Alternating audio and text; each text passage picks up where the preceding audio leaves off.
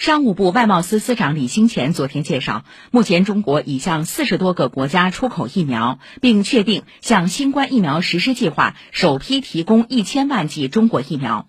商务部鼓励疫苗产品已在中国附条件上市的四家生产企业积极扩大出口并继续支持中国企业加强与世卫组织和新冠疫苗实施计划交流合作积极支持对外开展疫苗联合研发与合作生产。